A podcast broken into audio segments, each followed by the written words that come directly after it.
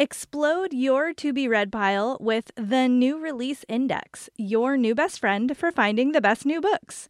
Curated by the book nerds here at Book Riot, it will help you keep track of the upcoming books we think should be on your radar. You can filter by genre, what's trending among other subscribers, and save books to your own watch list. And you can check out the demo at bookriot.com slash new releases. That's bookriot.com slash new releases. Happy browsing! Welcome to First Edition. In this episode, it's time for the May It Book Knockout Round. Rebecca Schinsky joins me to try to decide what the It Book of May 2023 will be. After that, debuting a new segment with Erica Ezeifedi from Book Riot, an editor here, called Reading Stories. And it's just a little story from someone's real life and how it connects to books and reading. Hope you'll stick around for that. All right, let's do it.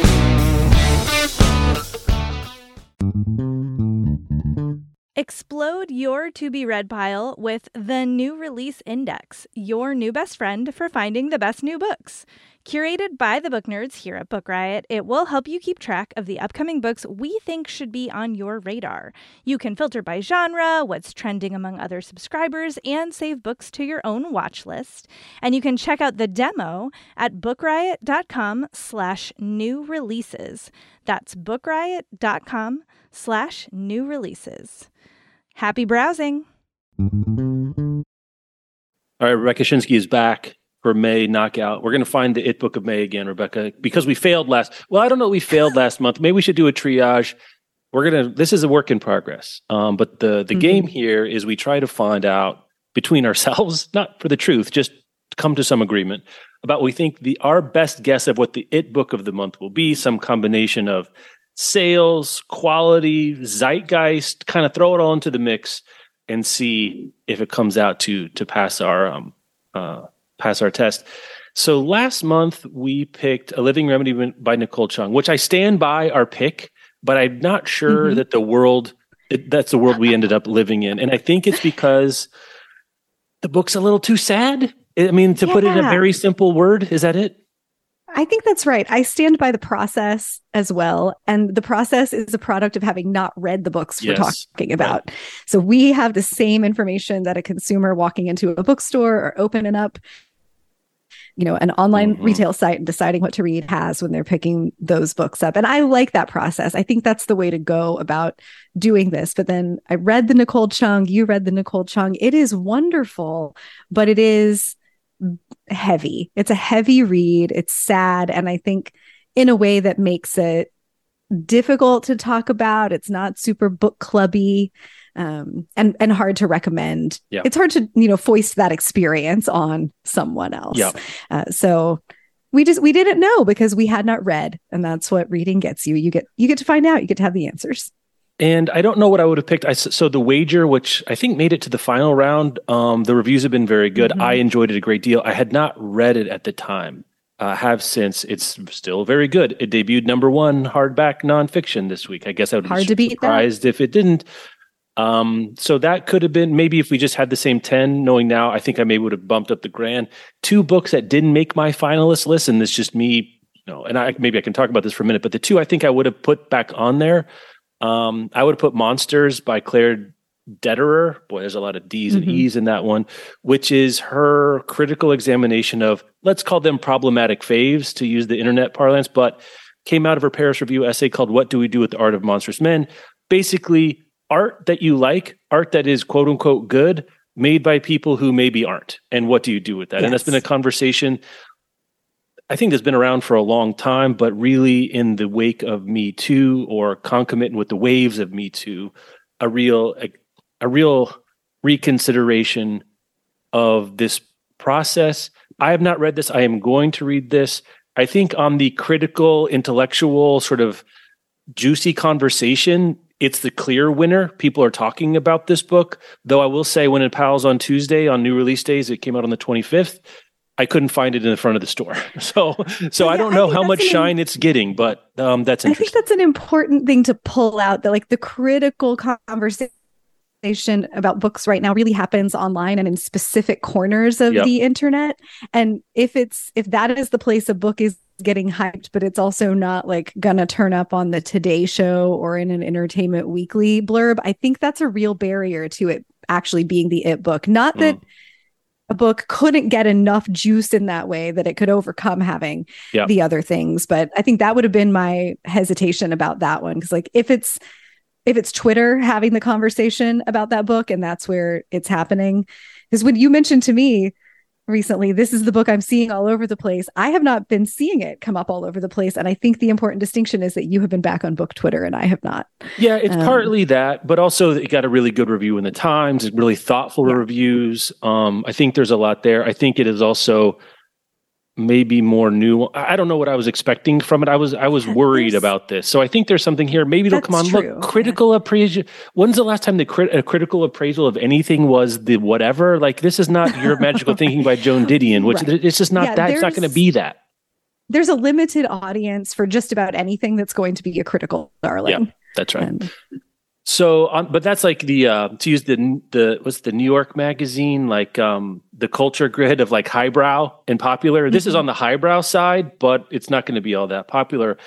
Another book that I would put on there. Um, I just didn't think of Jeannette Walls. Hang the Moon has sold very well. Mm-hmm. I really mm-hmm. like Jeannette Walls. I especially you know the the Glass Castle is I'd say a modern uh, classic. Wasn't on my radar it's kind it just wasn't and it sold extremely well so these are kind of two twins i don't know that anyone's really engaging too much with the jeannette walls on an intellectual artistic level but people are buying it and liking it and passing it around and then monsters is the other side there's some people really mm-hmm. engaging mm-hmm. with it getting people's wheels turning but i have no idea if this is going to be anywhere in terms of selling books and yeah. talk to me in in two months or at the end of the year if this is still being talked about and show up on some lists and you know kind of do some of the ideas get pulled out and be brought into our lexicon? I think it's possible but i think it goes to show that april there wasn't a clear winner. That would make this mm-hmm. fun. I think in may we have a different situation but we're going to get to that all right. in just a second. I'm going to do our first break and then we're going to come back. As i did last week i um you on my own recognizance came up a list of 10 finalists and mm-hmm. then assigned them each a number and then used a random number generator to give me an order. Just, Great. That's what happened here. And we're going to walk through them. So, up first, um, Tom Hanks has a novel coming out, and it's called The Making of Another Motion Picture Masterpiece that comes out May 30th, just getting into May. And this is Tom Hanks, who likes to write. He had a book of short stories that was pretty well regarded. I thought it was okay. I mean, you know, if it if, is, if it's not Tom Hanks, does it get published? Maybe. I don't know. Um, likes the typewriter. That one likes likes does like a typewriter. This sounds a lot of fun. It's about making movies, and it sounds like it's supposed okay. to be fun. Now, Rebecca, what do you think of the case of this as being a candidate, let alone the winner of our it book knockout uh, gimmick. I don't think that Tom Hanks has much of a chance of surviving the next round, much less the next. Yeah, the problem is you know what's coming. That so. I mean, he's up first, so he makes it through round one. Uh, Tom Hanks in a battle against Tom Hanks makes it through the it's, round. Yeah, Tom Hanks. I mean, if anybody is positioned to write about the movie making industry, it's Tom Hanks. He's a smart and interesting guy. Mm-hmm not an edge to be found, especially on late stage Tom Hanks. And I think you need a little edge or grit or like something that people can grab onto to have some conversation about. It's hard for me to imagine Tom Hanks rolling out with that. Like very safe, a Tom Hanks choice. And safe doesn't make so much for an it book. Yeah. The, now, again, blurbs, we've talked about them. I don't know what to do with them, except here we go. Um, wild, ambitious, and exceptionally enjoyable. Wild and ambitious. So it's it okay. takes place over many decades. It's like this 1940s comic book that gets discovered and then made into a movie over the course of, gosh, it looks like 30 years. I don't want to spoil it even for myself. But there's like a difficult male star. There's an eccentric writer director. I think so. Tom Hanks, he has the receipts to do some telling if he wants to. And is there a version of this where there's a little bit of a fang here?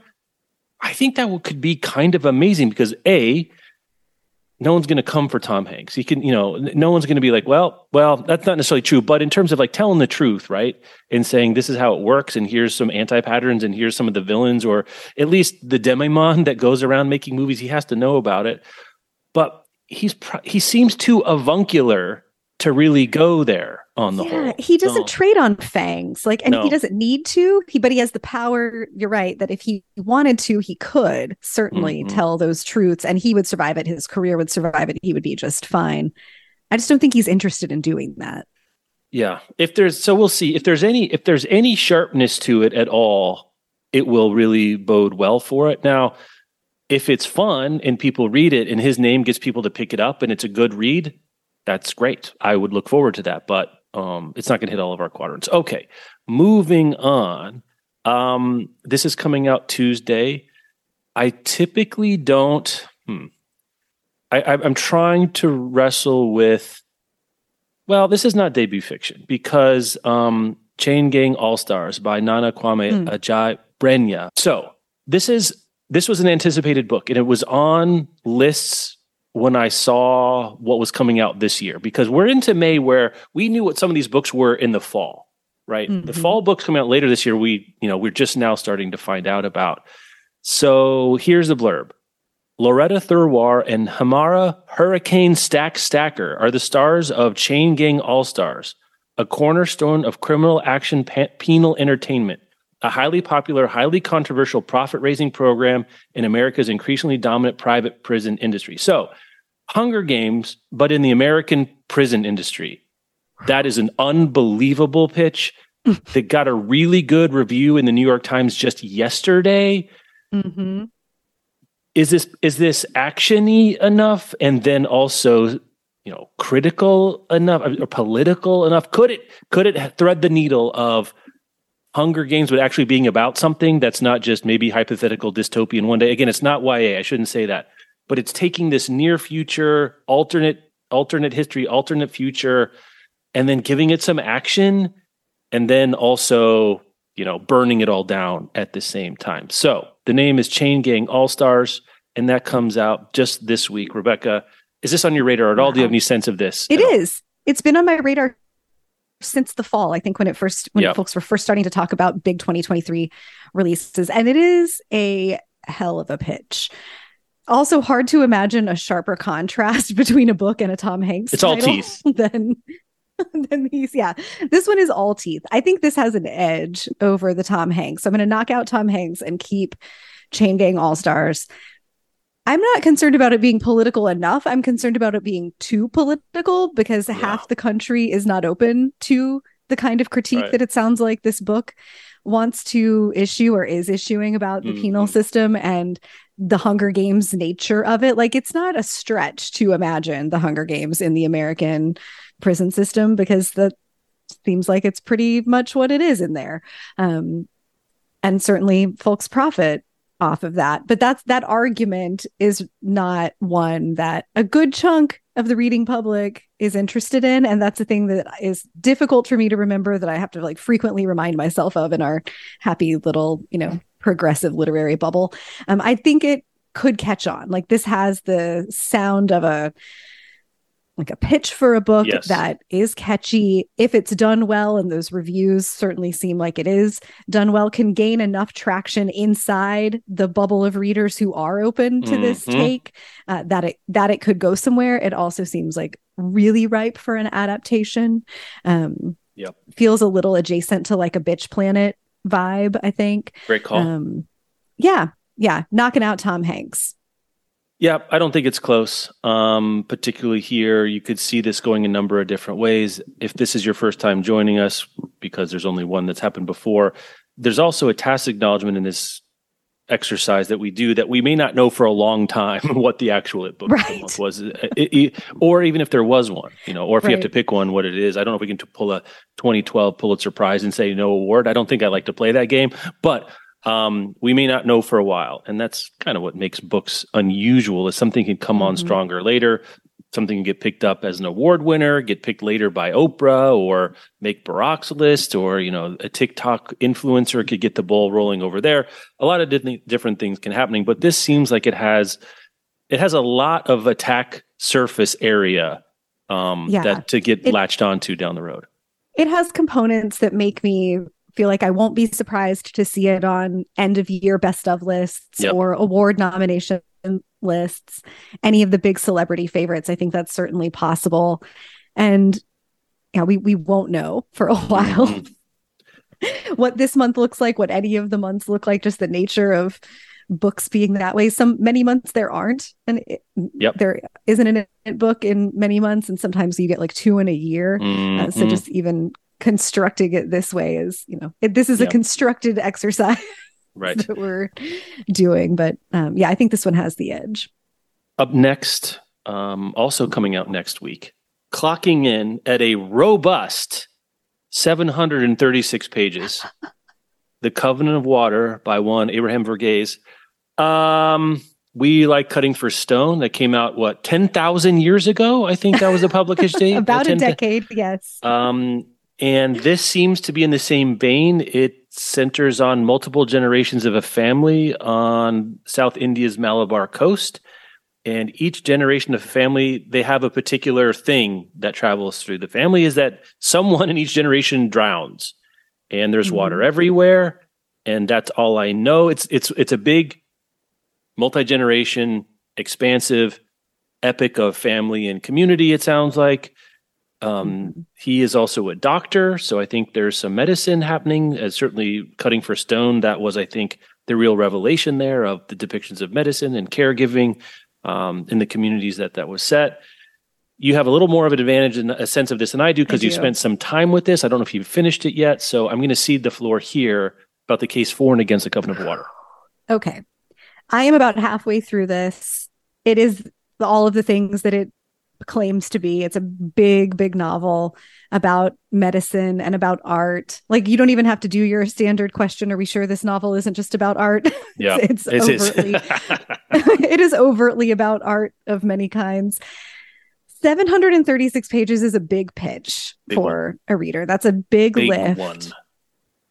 Big lift, especially for a name that like is not terribly recognizable now because it has been 10 years since the last book, even though the last book was very well regarded.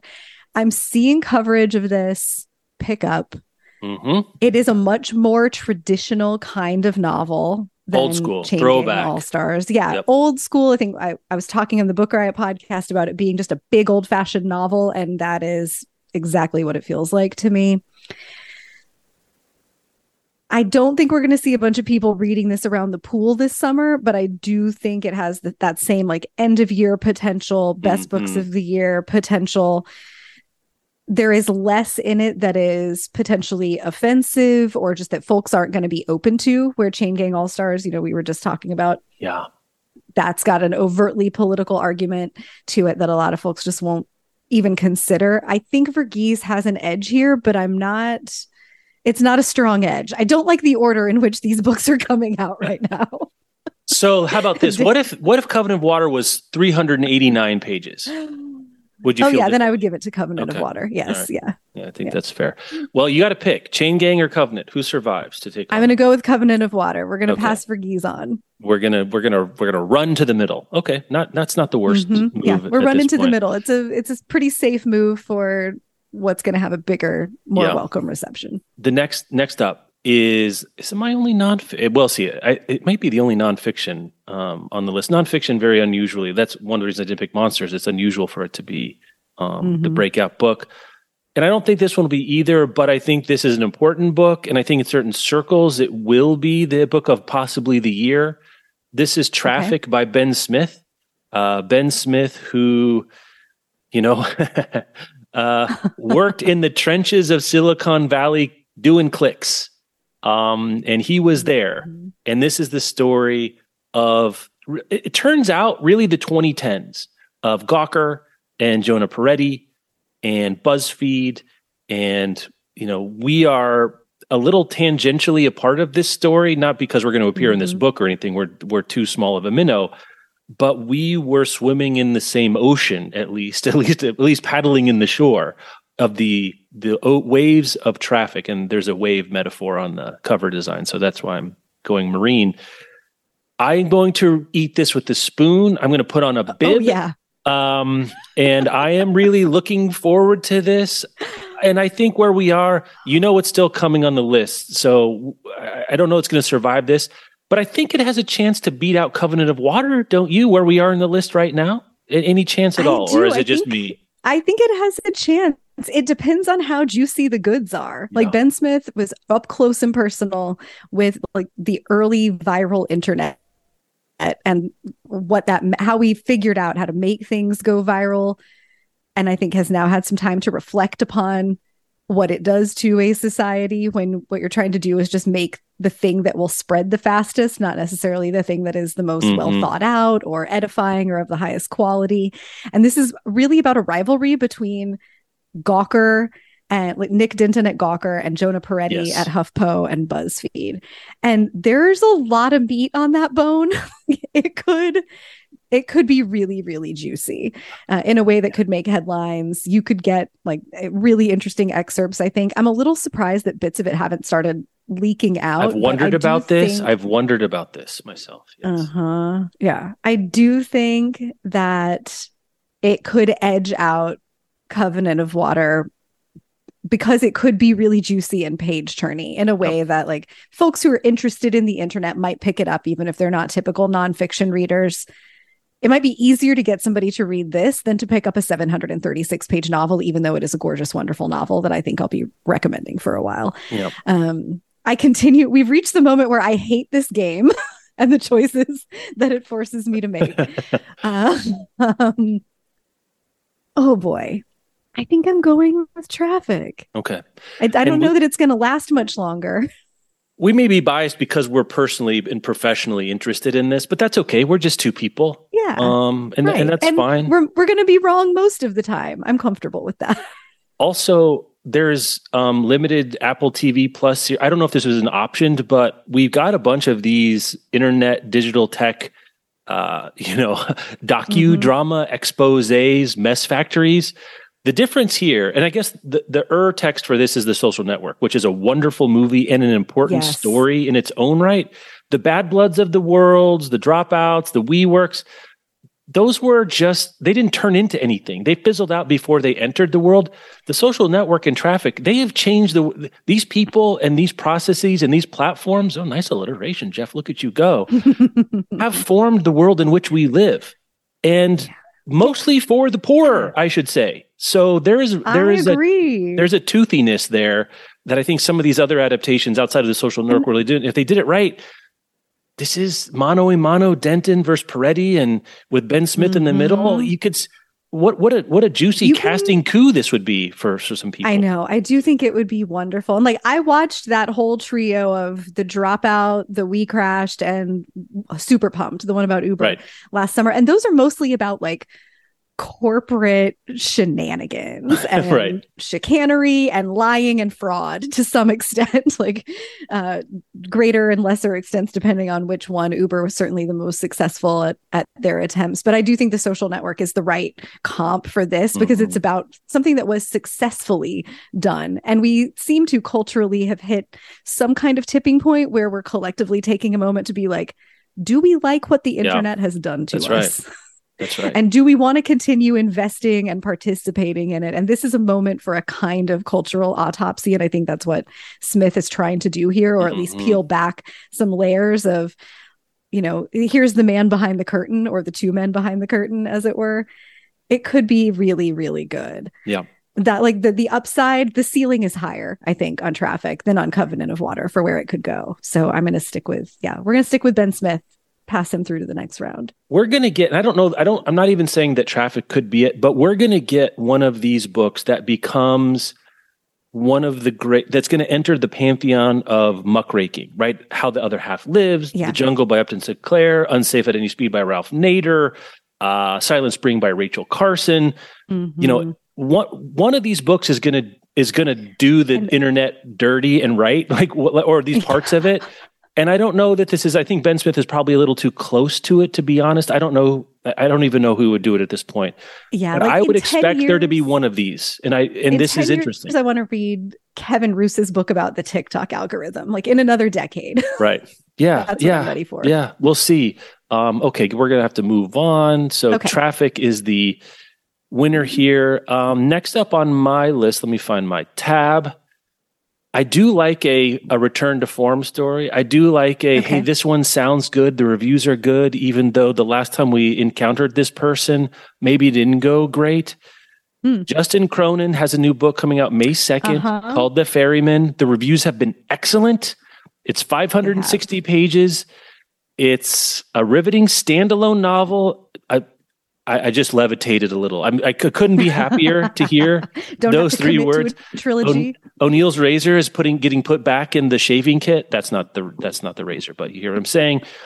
A group of survivors uh, survivors on a hidden island utopia, and the truth is, uh, and guess what? It's not all it appears to be.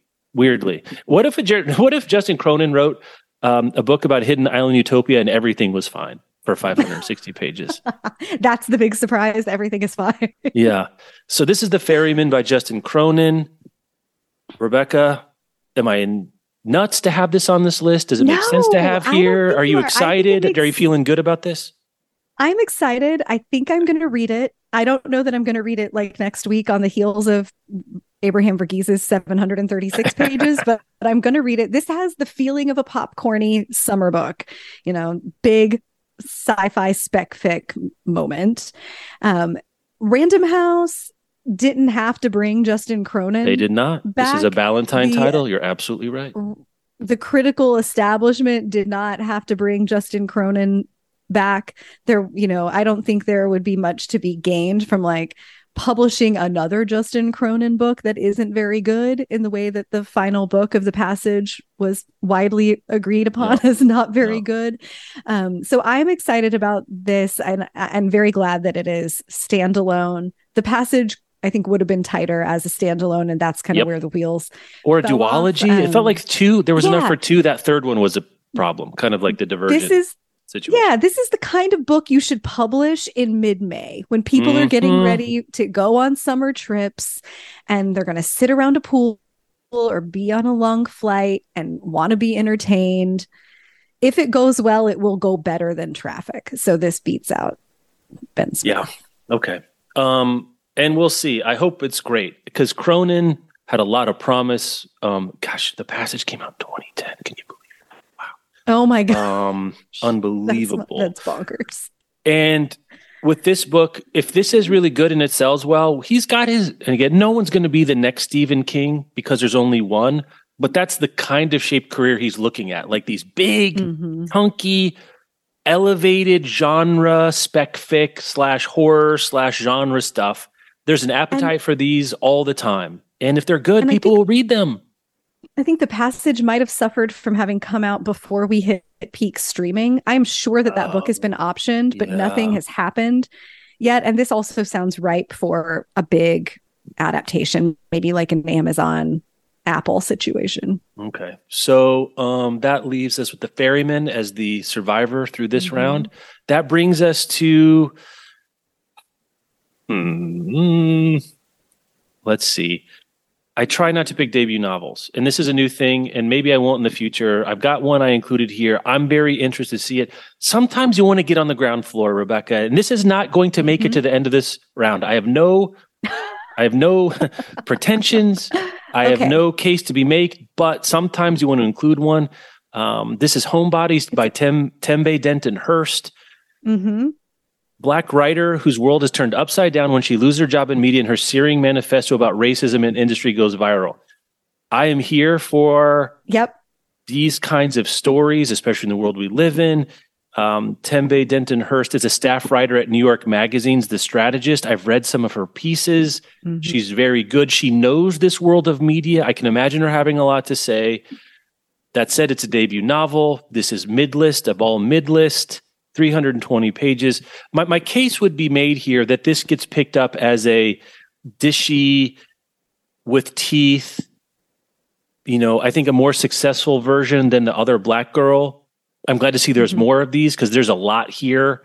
This is Homebodies by Tembe Denton Hurst. Was this on your radar and all? And, and either way, Yes, what do you think of my, my case for Homebodies by Tim? I'm glad that you picked it because it's an honor to be nominated. yes. Um, it feels like we're getting a crop of these. Yellowface by R.F. Kuang, which is out, I think, in June, um, is a similar kind yep. of story.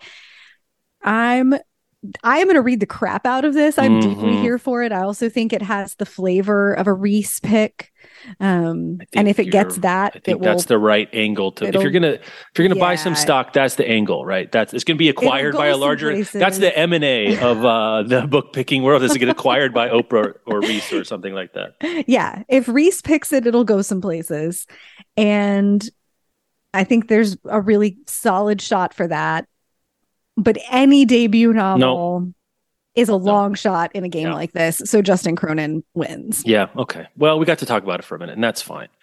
Uh, let's see. Now we're getting into it. Um, luckily, the random.org generator kind of spit out a couple of the favorites towards the end. Okay. Next up, the Late Americans by Brandon Taylor, May 23rd, coming out from Riverhead, which, sidebar, if you had to pick one imprint and all you could oh, read yeah. was that imprint. Is it Riverhead? It's Riverhead. It probably is. It's Knopf, Riverhead. If I get all like, of Knopf's Doubleday, maybe it's just a volume play. I don't get as much nonfiction yeah. from Riverhead, but you got to pick something. It's oh. at least in the conversation. It's at least in the conversation. Right. Because with Riverhead, you get Lauren Groff. Oh, I see. You get. You're looking at the stable well, of uh, Platone's Galaxy of Stars here. I see what you're doing. Okay. Right. Yeah. But now I'm doing the math of like but then with Random House, you get Colson Whitehead, and with the Penguin Press, you get Zadie Smith. So this is impossible math it's impossible. to do. But it, it, Riverhead is in contention for if I had to pick. If I just had yeah. to live my literary life on one imprint, you you'd have a pretty high satisfaction rate just with mm-hmm. Riverhead. I think that's uh, basically indisputable. yeah. Um, listen, I love Brandon Taylor. I just don't know that it's going to be big. Like literary is hard mm-hmm. to have go wide. A literary novel. We just had a series of calls with folks throughout publishing this week talking about like where the industry is, how things are going, and selling literary fiction is a continuing challenge because it, it asks you to do work. And mm. so many of us want to do that kind of work, but most of us don't. That's not what most readers are going in for. I would love to be terribly wrong about this and have Brandon Taylor and Tembe Dittenlock be the winners of May. Yeah. I would love actually like nothing more than for that to happen. But I think Justin Cronin is still the one here. I think I probably would disagree with that only because there's there's just a lot of genre about utopias and pockets and I don't know that people remember Justin Cronin. I think we might be the outliers remembering. I think it actually has a bigger lift than we might think. It'll probably sell more. I'm, I'm, but in terms of I think Taylor's going to sell. And I don't know if this is book is good. I haven't seen a lot of raves so far. I've seen some good reviews. Now, Taylor doesn't mind a mess. This is not going to be easy. Um, this is a group right. of young people that are artists. They provoke one another in a volatile year of self discovery. That's going to be messy stuff, um, which I think he's really in tune with. The issues are going to be fascinating. I'm looking forward to this. I think I don't know that I'm going to eat this with a spoon like with traffic, but I'm definitely going to get out a picnic blanket and you know I'm going to have some cheese and crackers. Um, and I'm going to eat up the Late Americans by Brandon Taylor's A Brisk 320. That's coming mm-hmm. out May 23rd. Has he yet moved into the next rung of? I, I think once you're shortlisted for the Booker Prize, you can go a lot of different ways. There's a lot of people shortlisted for the Booker Prize has he turned into a Brandon name? I guess is he a brand no. name at this point? But could this be the one that flips the script? Maybe we'll see. Maybe. I have high ho- I have higher hopes for it. Um, since mm-hmm. since I asked you to come this blind, it is your call, and you're going to keep the Ferryman by Justin. I'm keeping the Ferryman going in to the next round. I hope I'm wrong. Okay. Um, next up, I did have another. Um, I did have another nonfiction, and sometimes there is a dishy nonfiction that can break out. And okay. I, I, the only my, my only reservation of this one, it feels like it might be a little late because um, this is Hey Hun. It's by Emily Lynn Paulson. The semi, the semicolon title, I mean, after the semicolon, sales, sisterhood, supremacy, and the other lies behind multi-level marketing. And I just feel oh. like maybe the MLM exposure did that train already drive by the station? I feel like I heard more about oh, that for a while, but I don't know. That we've gotten a big, gold, good, juicy book about how this stuff works and what goes on. Yeah, we haven't had a big, juicy book about it. We did have it. I think there was an Amazon documentary in the yeah. fall of 2021 that that was specifically about the um what was it the leggings LuLaRoe. Okay. Um, if this is big and juicy, it will be really delicious. I hadn't heard of this book. This one is news. This one's a little for you, I have to say. This is from Row House Publishing, comes out May 30th, and it's a first person account, a person account. Apparently, she got mixed up in an MLM, okay. and it did not go great, as you might expect. I think the words I'm going to look at here that jump out to me: cultural epidemic, cult-like mm. ide- ideologies, um, and then the description of her account: acerbic, biting, and new perspective. This is yeah, I'm looking for the audio know. of this. I'm looking for the audio of this. I want to know what the new perspective is because mm-hmm. that's I think that's my hesitation about this. That's what I'm saying. What do we yeah. not yet know about these? And like I'm a person who will watch and read every cult documentary you've got. Like give me all of your NXIVMs. I'm here for it. Mm-hmm. But there's like the MLMs are, you know, not an NXIVM sex cult, first off. So it's just like they're less yeah. juicy.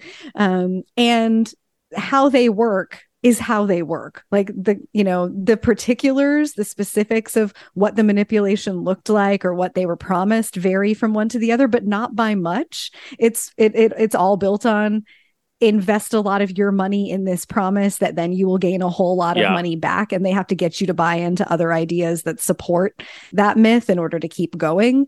But it's a pretty standard package I don't know that there's anybody who has ears to hear this who hasn't already heard it, like gotten it about. Well, that's MLMs. why, yeah, that's what I'm kind of saying. As an expo, the expose angle, I think, is played out. Right. Now, is yeah. this, if there's a lot of anecdotes, if this is a, um, you know, a r- roman à clef of greed and failure, that's just page turnery mm-hmm. and f- interesting to read then maybe that's the yeah. addition, like the rompiness, maybe like the inverted romp, like whatever the opposite of inverted um, romp.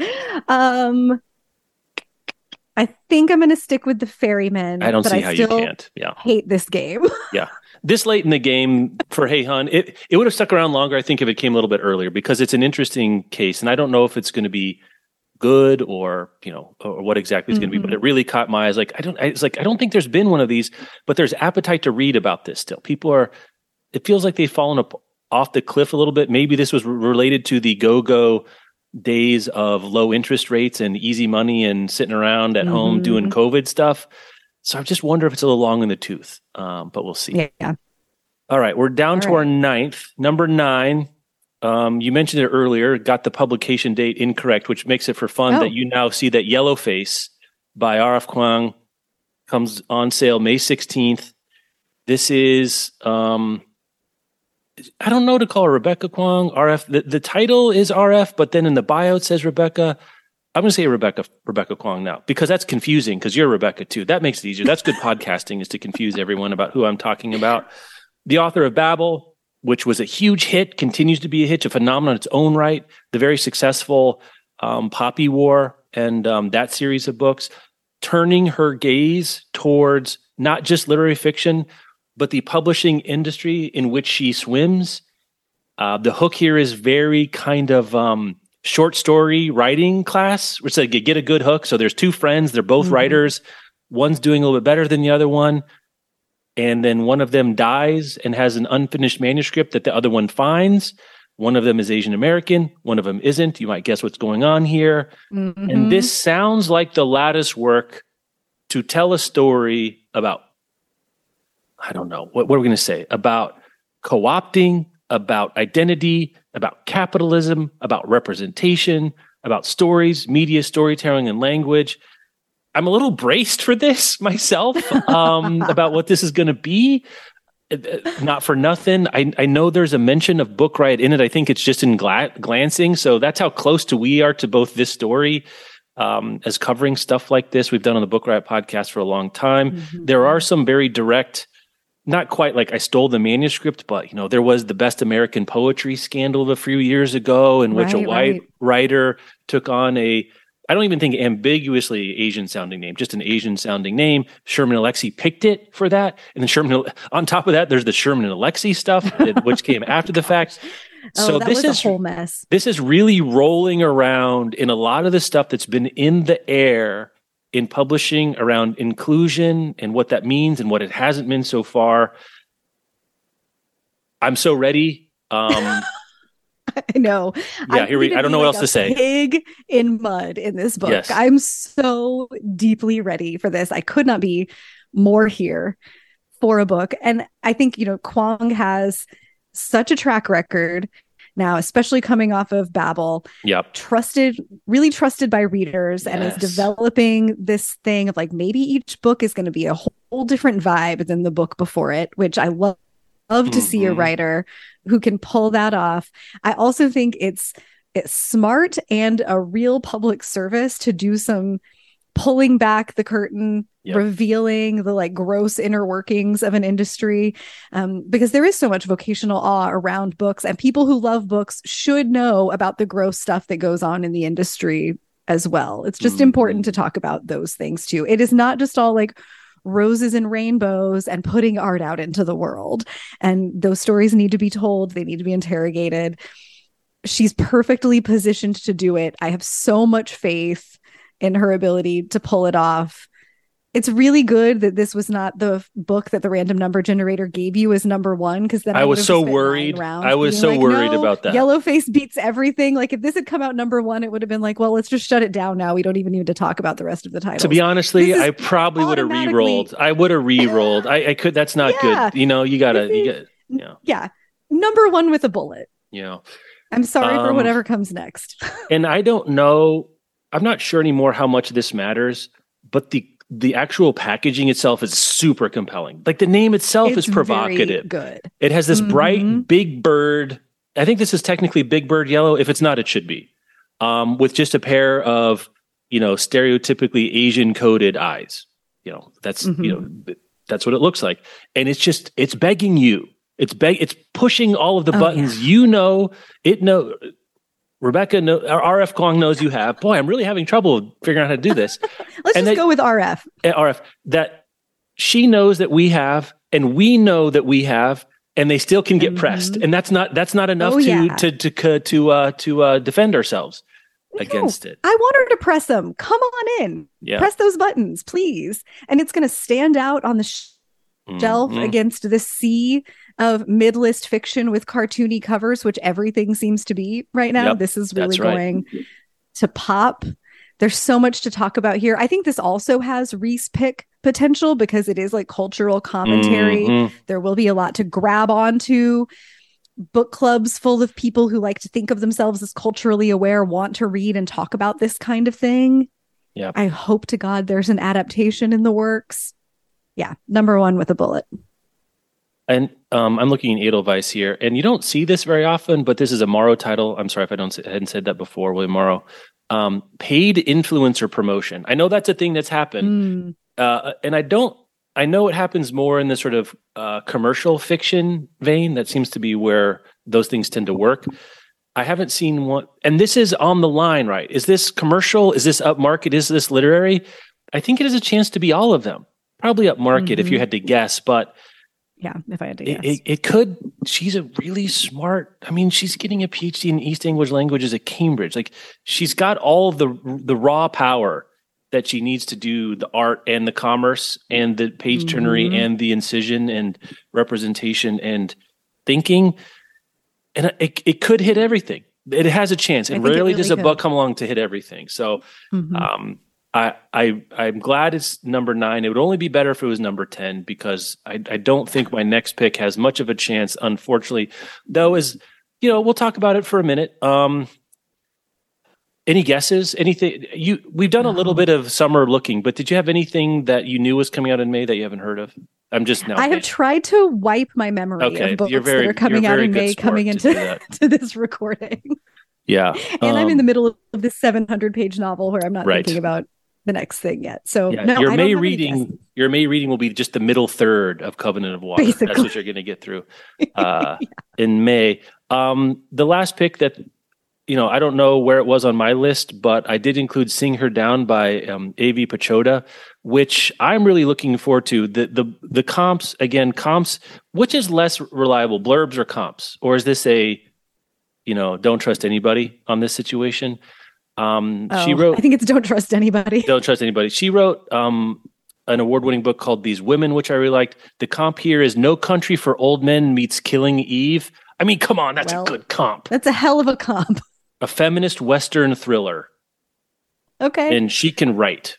She can write. She can write. She can write. Um, finalist for the Los Angeles Times Book Prize, Edgar Awards. This is elevated thriller. I don't think it's. This is one of those things. I think it's going to be in the vein of Lone Women, which I think I don't think I said is my favorite novel that I've read so far this year. The reviews have been good. Uh, I was talking about Sister Brothers by Patrick DeWitt in a different context. I was like, oh, yeah, I like modern Westerns with a modern sensibility. And I'm looking forward to this. This is coming out May 23rd from MCD. MCD being the weirdo imprint of FSG. Yep. Maybe I would pick MS. maybe I would pick MCD, Rebecca. I would throw that. That's a different. That's a different segment. We need to do that segment. Um, it's a different kind of flavor for your whole yeah. reading life. But I think not the a bad thing about one. Riverhead, it's not as weird as MCD and mm-hmm. maybe you and I like a we would prefer an interesting a little. Mess. We do like a little weird. So maybe it's MCD, and that's a good sign for me here, real quick. But that's "Sing Her Down" um, by Ivy Pachoda, coming up May twenty third. Feminist literary thriller that I'm sorry to say is going to get mowed down by the Gatling gun that is Yellowface. By RF.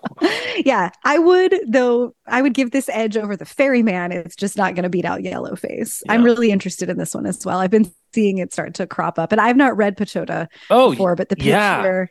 Yeah. I think you're going to dig this. I think. You, I mean, I haven't read this, but if everything that I've read and I know about her writing, I think you're going to be into this. Good plane read for you.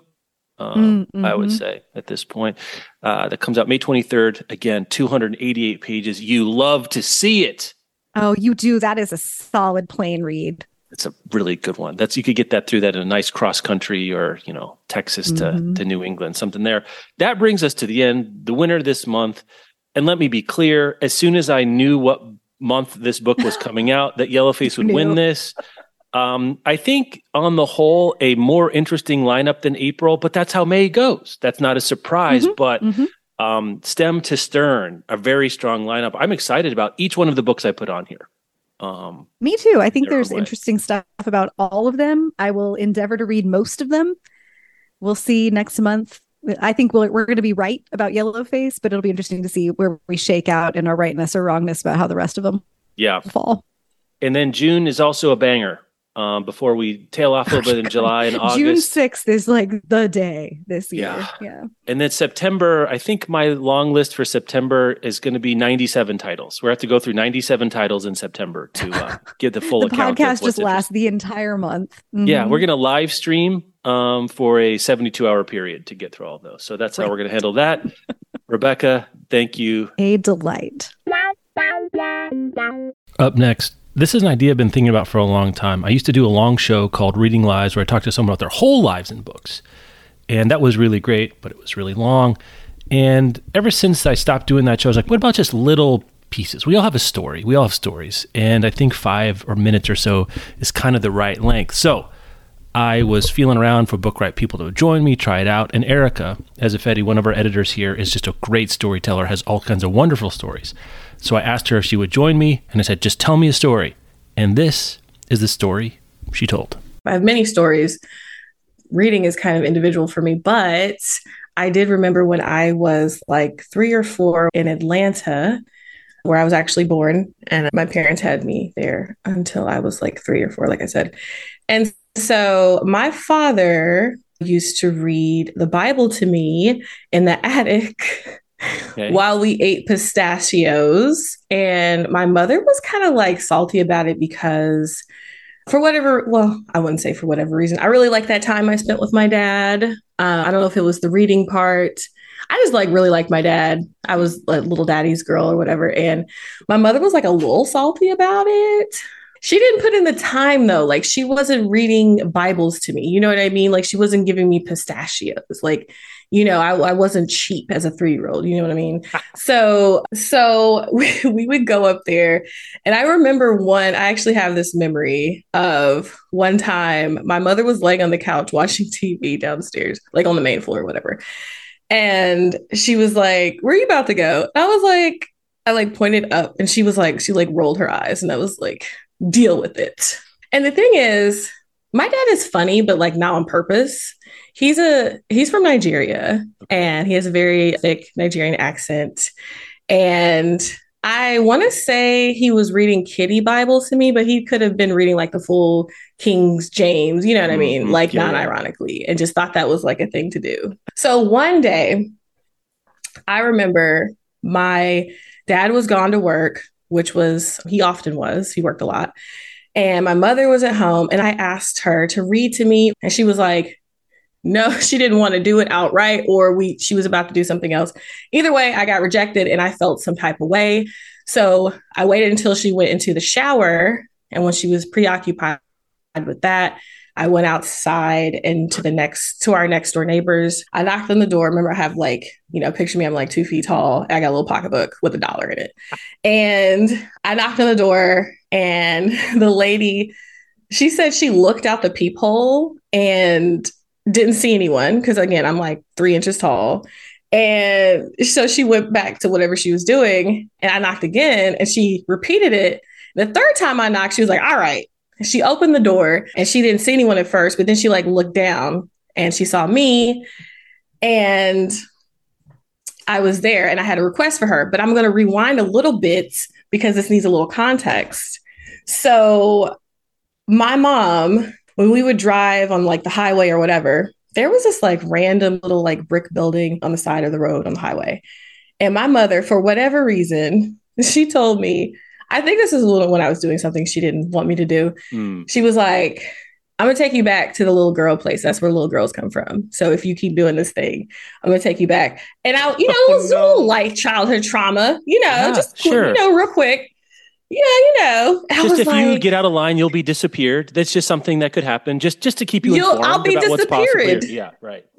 Yeah, and possibly unalive. She didn't tell me what they did to little girls there, but it just sounded bad. I was like, yo, I don't want to go to that little brick building. Like, no, I need her no. to keep me. That's the context. Now we're gotcha. we're going back to when I was at the neighbor lady's house. So remember, my mom was in the shower. She didn't do what I wanted her to do, and the lady, our next door neighbor, she answered the door. She was like, "Erica, is everything okay? Like, you know, what's going on?" And I took my dollar out my pocketbook and I was like, I offered it to her and I was like, I want to buy a new mommy.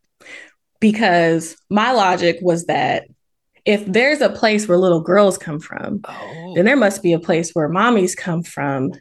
And I got a dollar and those buy me candies. And I could probably get a mommy with that. My dad what he loves to still tell this story. It tickles him so much. So that's when I tried to get a new mommy. I don't know if it was like the new mommy part or the fact that I thought not only could I get a mommy for a dollar, but I could get a better one for a right. You want a parent that'll let you go upstairs and eat pistachios and read the Bible. You want snacks and books. Okay. Period. That's our show for today. Thanks so much to Rebecca Schinsky for joining me for May. Thanks to Erica Ezeifedi for joining me to tell me a story. I really like that episode. I want to do more. Do you think we should do more? I want feedback. First edition at bookriot.com. You can find the link in the show notes to the books we talked about today. You can also find links to First Edition on Twitter, Instagram, if you're into that sort of thing. Also, the First Edition Substack. I'm doing some extra content and sending it out from time to time. Also, if you've got time, and I really appreciate it, rate and review on Apple Podcasts. It really does help people find the show. Thank you so much for listening. And until next time, read something great.